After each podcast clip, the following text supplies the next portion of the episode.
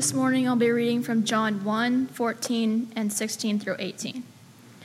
And the Word became flesh and dwelt among us, and we have seen his glory, glory as the, as the only Son from the Father, full of grace and truth. From for his fullness we have all received grace upon grace. For the law was given through Moses, grace and truth came through Jesus Christ. No one has ever seen God, the only God, who is at the Father's side. He has made him known. This is God's word. Thanks be to God. You may be seated. Thank you, Katie, very much. Would you pray with me? Father, I thank you that we are in a time of year that uh, lots of people are open to your message. And I pray that my words today will be twisted by the Holy Spirit to land on hearts and minds in this room in the way that will work for your purposes and your glory. And it's in Jesus' name we pray. Amen.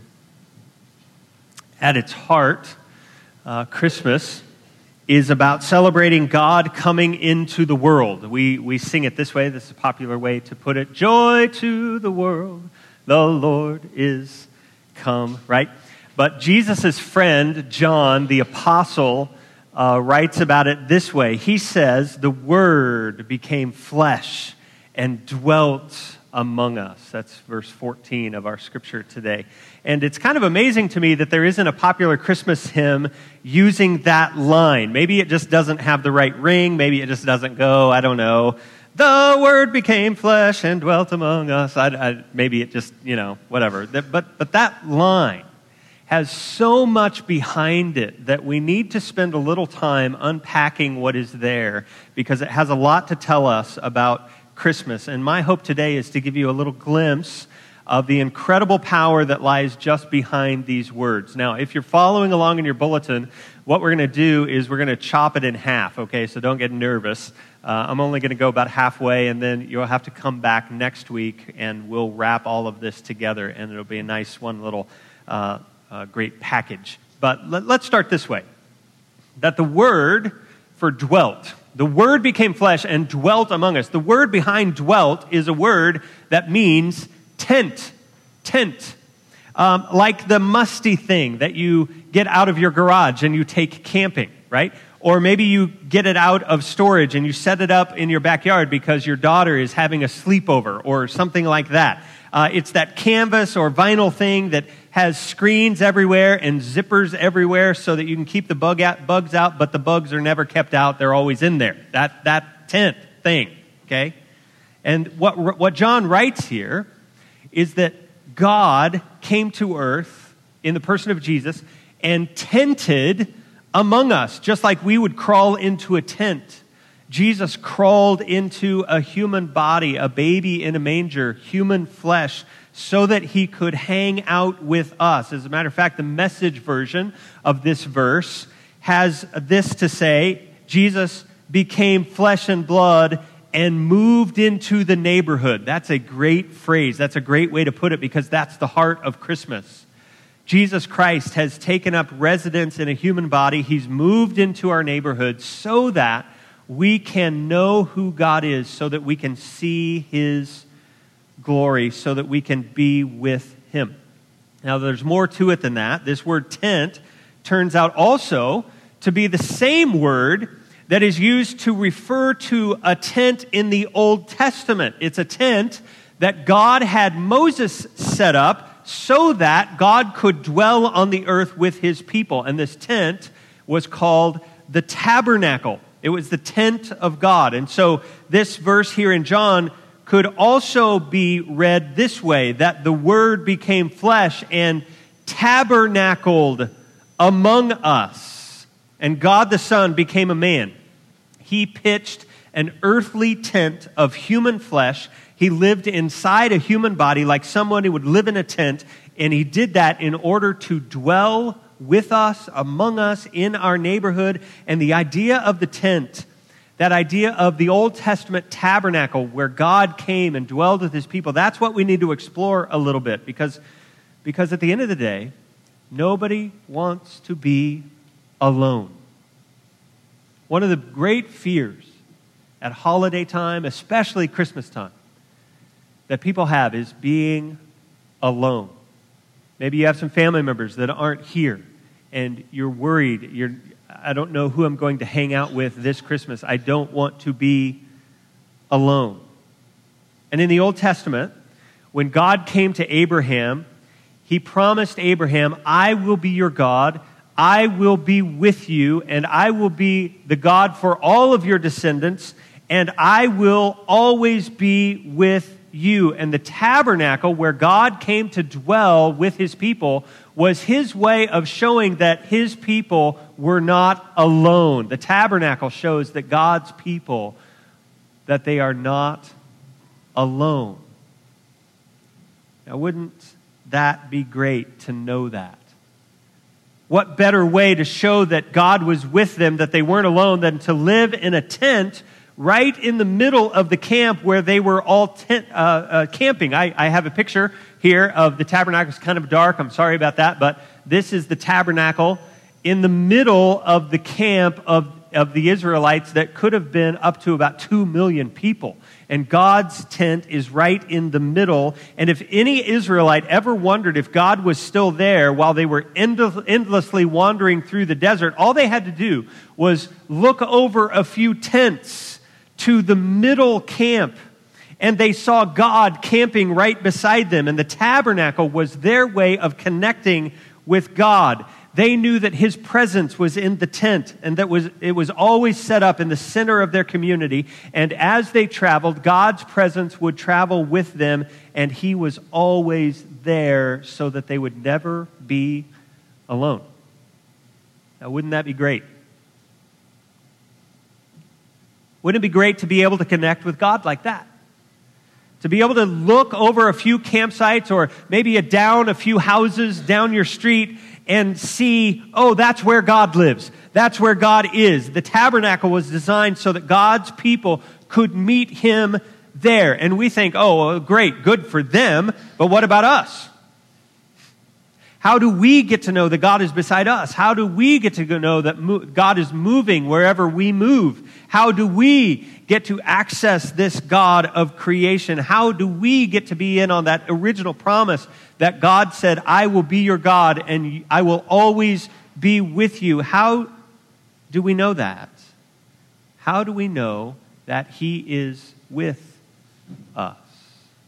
And what I want to suggest today is that this tent in the Old Testament, this tabernacle, has a lot to teach us about what it means that Jesus was made flesh and dwelt among us, that Jesus tabernacled among us. And there's an explicit connection between the two things. We could say it this way that Jesus is the tabernacle of God.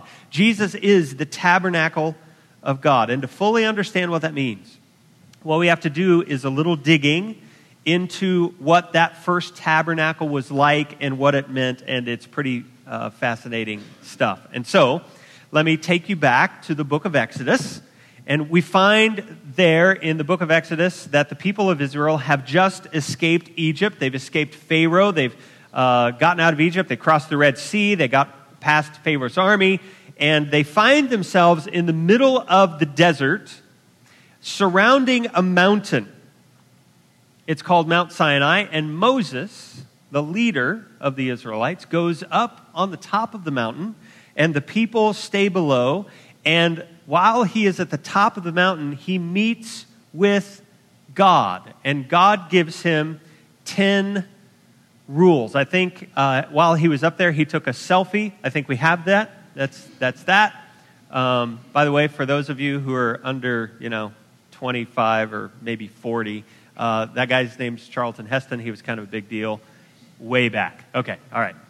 Um, and while we're here, Moses is at the top of the mountain, and we would be really tempted, especially if we were trying to kind of sweep belief underneath the rug. We would be really tempted to look at this story and say, oh my goodness, you're telling me that one guy, one guy went up the mountain and said he talked to God and brought the tablets back down and said, This is what God says. How is that different from a guy in a cave saying that he talked to God? How is that different from a guy who went to his backyard in upstate New York in the 1800s and said that the angels told him where the gold plates were and he talked to God? How is that different? And I want to point out to you, it is extremely different. Because while Moses is at the top of the mountain, there are two million people at the bottom. And two million Israelites are looking up and they're seeing what God is doing at the top of the mountain. They see his presence coming down. They see the flames and the thunder and the lightning. They hear his booming voice. They understood. And so this was not one guy, one crazy guy saying he had talked to God. This was a community of people understanding that God was with them and that He was their God and that He would always go wherever they went. He was making good on His promises. And so it's completely different. Now, while Moses is up there getting the Ten Commandments, God also gave him something else. God gave him a blueprint. It's a blueprint for a building. He says, Moses, I want you to be a general contractor kind of thing and I want you to be in charge of this project. And the project is I want you to build a portable building that I will live in.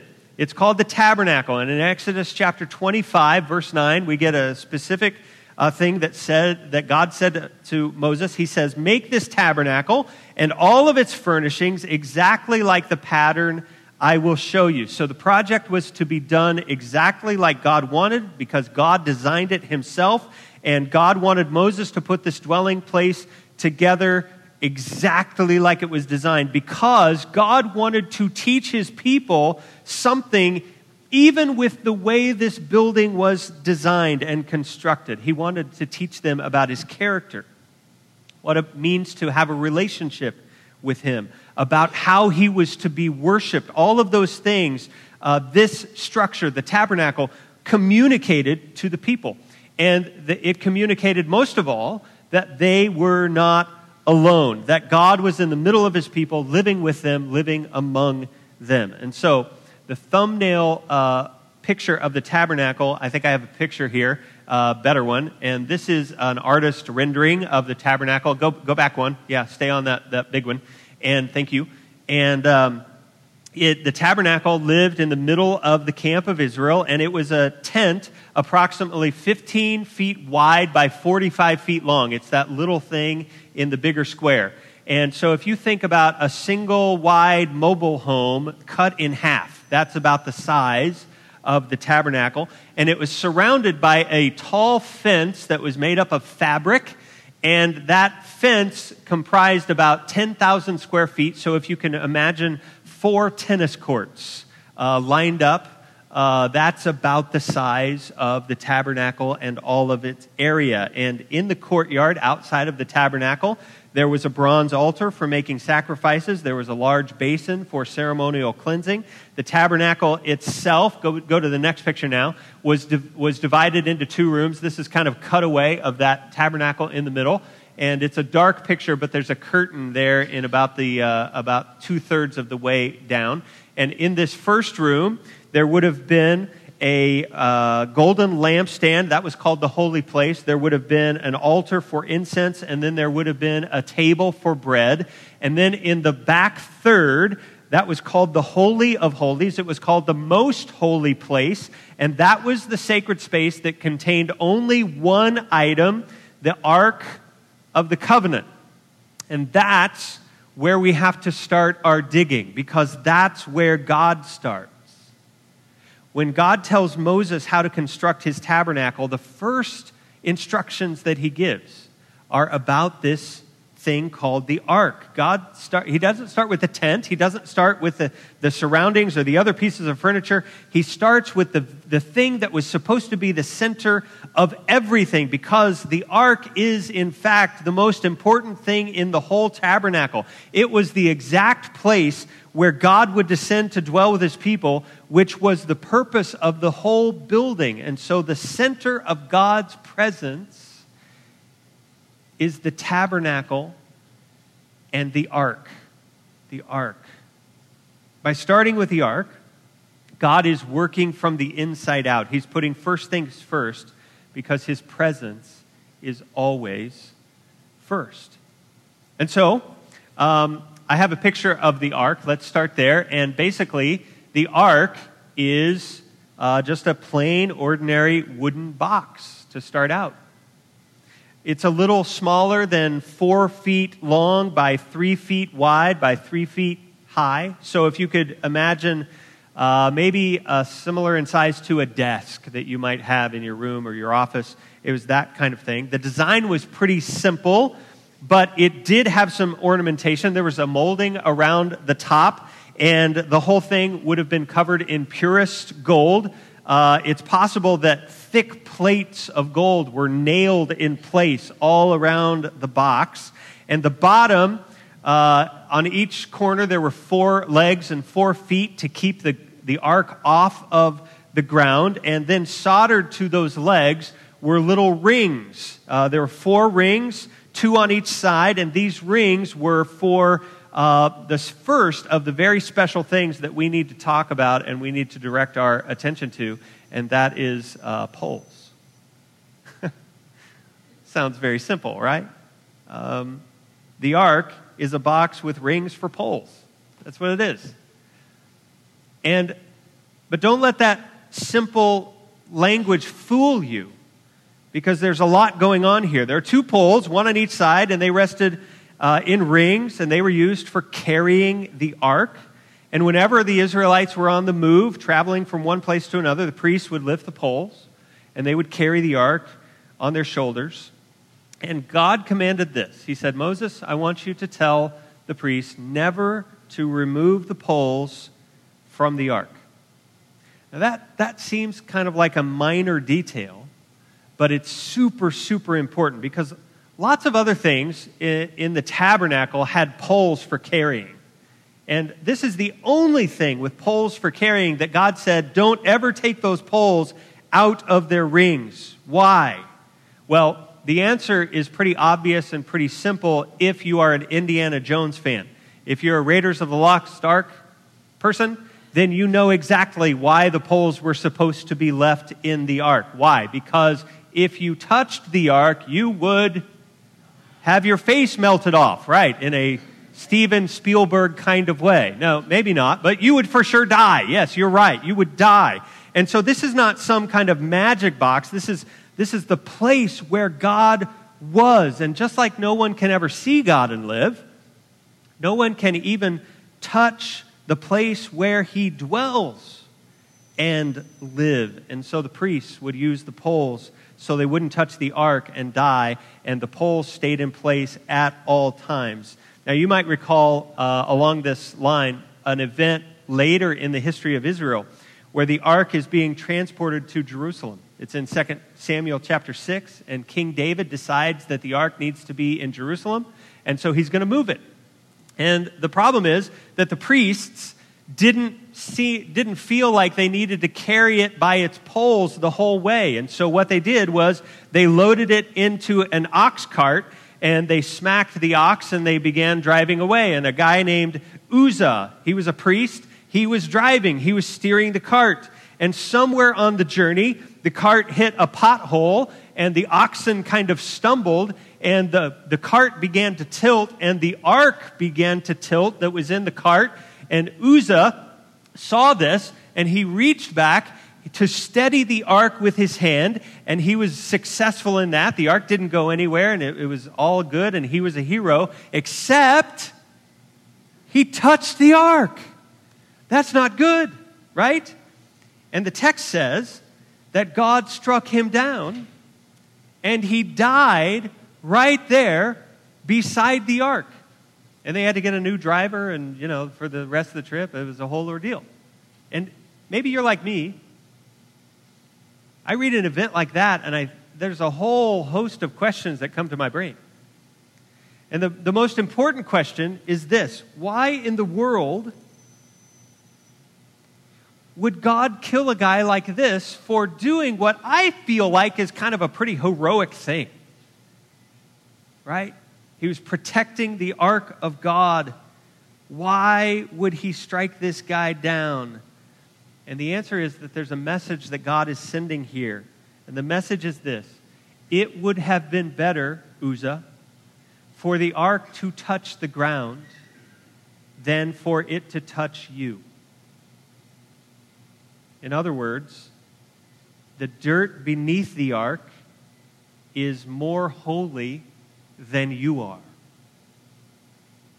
That's an important message to us.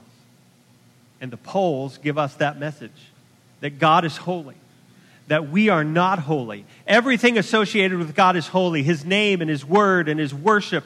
And we should never treat the things of God carelessly because they are holy. We as Christians always carry within us the presence of God. And so everywhere we go, we take God with us. We are to honor His name, hear His word, revere His worship.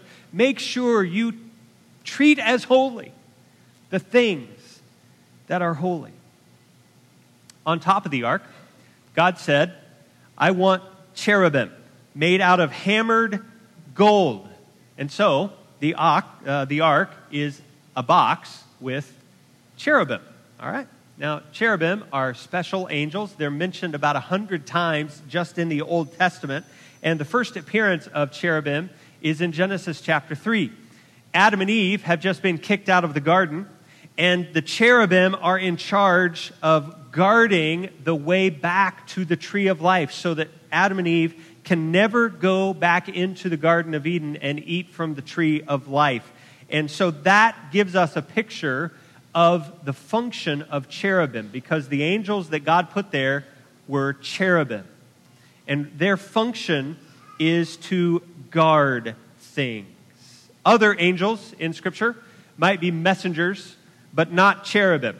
Cherubim always remain in God's presence and they guard it. And their, their job is to deny entry to anything that might make a holy place or the, the throne of God unholy. And so we could say it this way that they are palace guards for the King of Kings, or we could say it this way they are bouncers in the throne room of God. And we, when we think of cherubim, we don't really have that picture, do we? We think of cherubs, and what immediately comes to your mind? Valentine's Day, Valentine's Day does, right? And we, we think of little pudgy, baby faced angels with rosy cheeks that are shooting arrows with little plungers on the end of them, right? Um, and, and that's not what we read in the Bible at all. Oh my goodness, the picture is anything but that. These are serious guard angels that are ripped, that you don't mess with, okay? And they are guarding the presence and the holiness of God, and so they should be that way. We get a description in Ezekiel. Ezekiel describes cherubim in his vision. He says that they have the appearance of a man, but they have multiple uh, faces, multiple faces of other creatures. Um, they have two wings.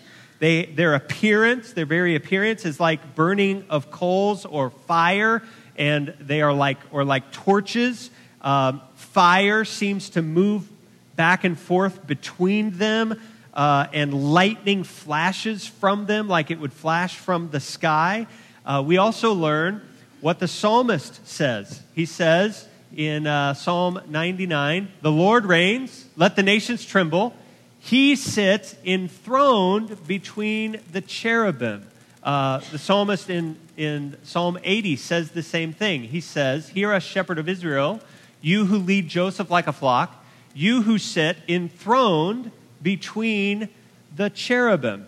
King Hezekiah, when he would pray in 2 Kings, prayed this way O Lord, the God of Israel, enthroned between the what? Cherubim. Yeah. You alone are God over all the kingdoms of the earth. You have made heaven and earth. And the message that we get from all of those things is number one, that that's what's going on in heaven in God's throne room, as he sits on his throne, he is surrounded by these guard angels called cherubim. And the other thing that we uh, learn from this is that that's not a bad title for God. God, you who are encircled by cherubim, enthroned by cherubim.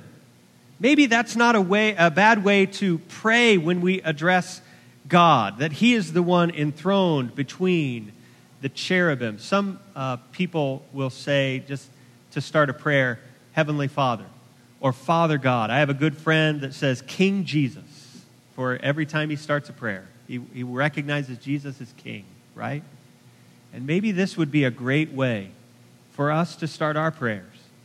Oh God, who is enthroned between the cherubim, would you be with us today? What a great title for God. And that heavenly reality of God on his throne and surrounded by cherubim is what is to be recreated on top of the ark. God says to Moses, I want you to build cherubs. I want you to hammer them out of gold, and their wings are to be outstretched and touching, protecting the ark. And the gold figures there represent these burning angels, these cherubim that flash like lightning beneath God's throne in heaven and they are guarding something even on the ark. What is it? Well, it's actually an empty space. The ark is a box with empty space above it. And that empty space is the space that will be filled with God's presence when He comes down. And it's, it's interesting and right that God did not tell Moses to make any representation of His divine being anything like that would have gone against what he told uh, Moses in the Ten Commandments, right? The Ten Commandments he gave uh, in Exodus chapter 20 on the tablets that Moses brought down. Uh, number two was don't make any form of me. Don't make a graven image of me. You can't, you can't paint me. You can't take a picture of me. You can't form me in any fashion. I, I am not to be ha- uh, uh, have an image of any kind made of me because I'm beyond all of that. You can't capture me in one image. And so the empty space is where God showed up. The empty space is being guarded by his cherubs. And that's where Moses would meet with God. And so the ark is a picture on earth of what is happening in heaven. And, and Moses would go there and he would meet with God. Another word for the uh, tabernacle in the Old Testament is the tent of meeting. And that's where God uh, would meet with Moses, and his presence was there over the ark, inside the Holy of Holies. And that's what the tabernacle was all about gaining access to God. It was about God coming down and telling his people, You are not alone. I am here with you. Now let's go back to John chapter 1. What was, what was it? How did it read? And the Word became flesh and dwelt among us, and we have seen his glory. In the Old Testament, God would come down and dwell with his people, but there was still this massive separation. Only one guy and maybe a priest once a year. Moses and maybe the high priest would get to go into the Holy of Holies and they would meet with God, but everybody else was out of luck. They knew that God's presence was in there, but, but they were separated. There was this massive separation. And God knew that He had to do something about that. And so the gospel is that He Himself came to earth in the form of a baby, in the form of an infant in the manger he stripped away all of his power. He became flesh like us. He moved into our neighborhood so that we could meet with him, so that we could see him as he is in the person of Jesus. There was no question that he loved her. He was absolutely bedazzled by her, surprising really because she was plain, maybe even, well, to someone else perhaps, disappointing. But then he himself was a poor man who didn't have even two coins to rub together. He wasn't especially handsome either, but he was good. He was a good and he was a godly man, and he swept her off her feet and he won her heart. That's the end of the story. And it's kind of an ordinary story until you hear the first part of the story. And as the band comes, I want to read you that first part of the story. It's a story told by Soren Kierkegaard. And it begins this way Suppose there was a king who loved a humble maiden, king on a throne, but he loves a humble maiden. He was a great king, and he could have had whatever he wanted. Every statesman feared his wrath. Every foreign state trembled before his power. They would have all sent ambassadors to the wedding. And he realized that if he asked his courtiers, they would say, Your Majesty, you're about to confer upon this maiden a favor upon which the maiden can never be sufficiently grateful for her whole life long. And that was the problem. Even if she wanted to come with him, even if she wanted to be his wife, he would never know for certain if she would have loved him for himself or just because he was king. And so he wrestled with his troubled thoughts alone. Finally, he decided this. If she could not come up to his high station and be sure to love him freely, then he must descend to hers. And he must descend stripped of his royal power and wealth. For only then would he know if his beloved loved him freely as equal. And so he laid aside all his power, all of his privileges, and came to her as her equal to win her love. And there was no question that he loved her. He was absolutely bedazzled by her. Surprising, really, because she was plain, maybe even, well, to someone else perhaps, disappointing. But then he himself was a poor man who didn't have even two coins to rub together. He wasn't especially handsome either, but he was good, a good and godly man. And he swept her off her feet and won her heart. The Word became flesh and dwelt among us. God stripped himself of all of his power, all of his wealth, all of his might, out from the protection of the cherubim guarding him, all of his holiness, and he came into a human form so that he could move into our neighborhood, so that we could love him not because he twisted our arms to, but because we saw love and sacrifice in him. And indeed we did. And indeed we do love him. He has captured our hearts. Father, I thank you that you are the one enthroned, surrounded by the cherubim. And yet, that holiness that separates us from you is overcome because you have chosen to take on flesh and be one of us. And now we see you in all of your glory when we look at Jesus. Father, this Christmas season, may we understand what Jesus really did for us. That he came in grace and truth, that we may have life. Help us to find that life in this great sacrifice. It's in his name we pray. Amen. I'd like you to stand and um, we're going to sing these words, O come, O come, Emmanuel and ransom captive Israel. It's a great Christmas hymn, right?